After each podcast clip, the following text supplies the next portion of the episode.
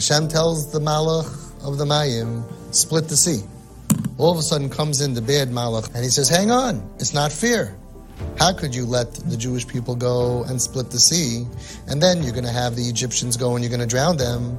It doesn't make any sense. These guys are idol worshippers, and those guys are, are idol worshippers. They're exactly the same. Hashem told the Malach, Shaita Sheba Olam. You think that they did all their bad stuff because they wanted to? They didn't bow down to idols because they made a research and they decided they want to bow down to idols.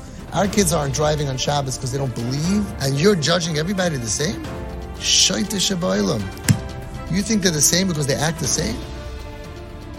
You don't know my kid. You don't know my kid, Hashem says. And you look at them and you say, oh, he's smoking on Shabbos, so he's smoking on Shabbos, he's the same as him. No, he's a guy, and he's a broken Jew. We're not dealing with healthy Asavs, we're dealing with sick Yaakovs.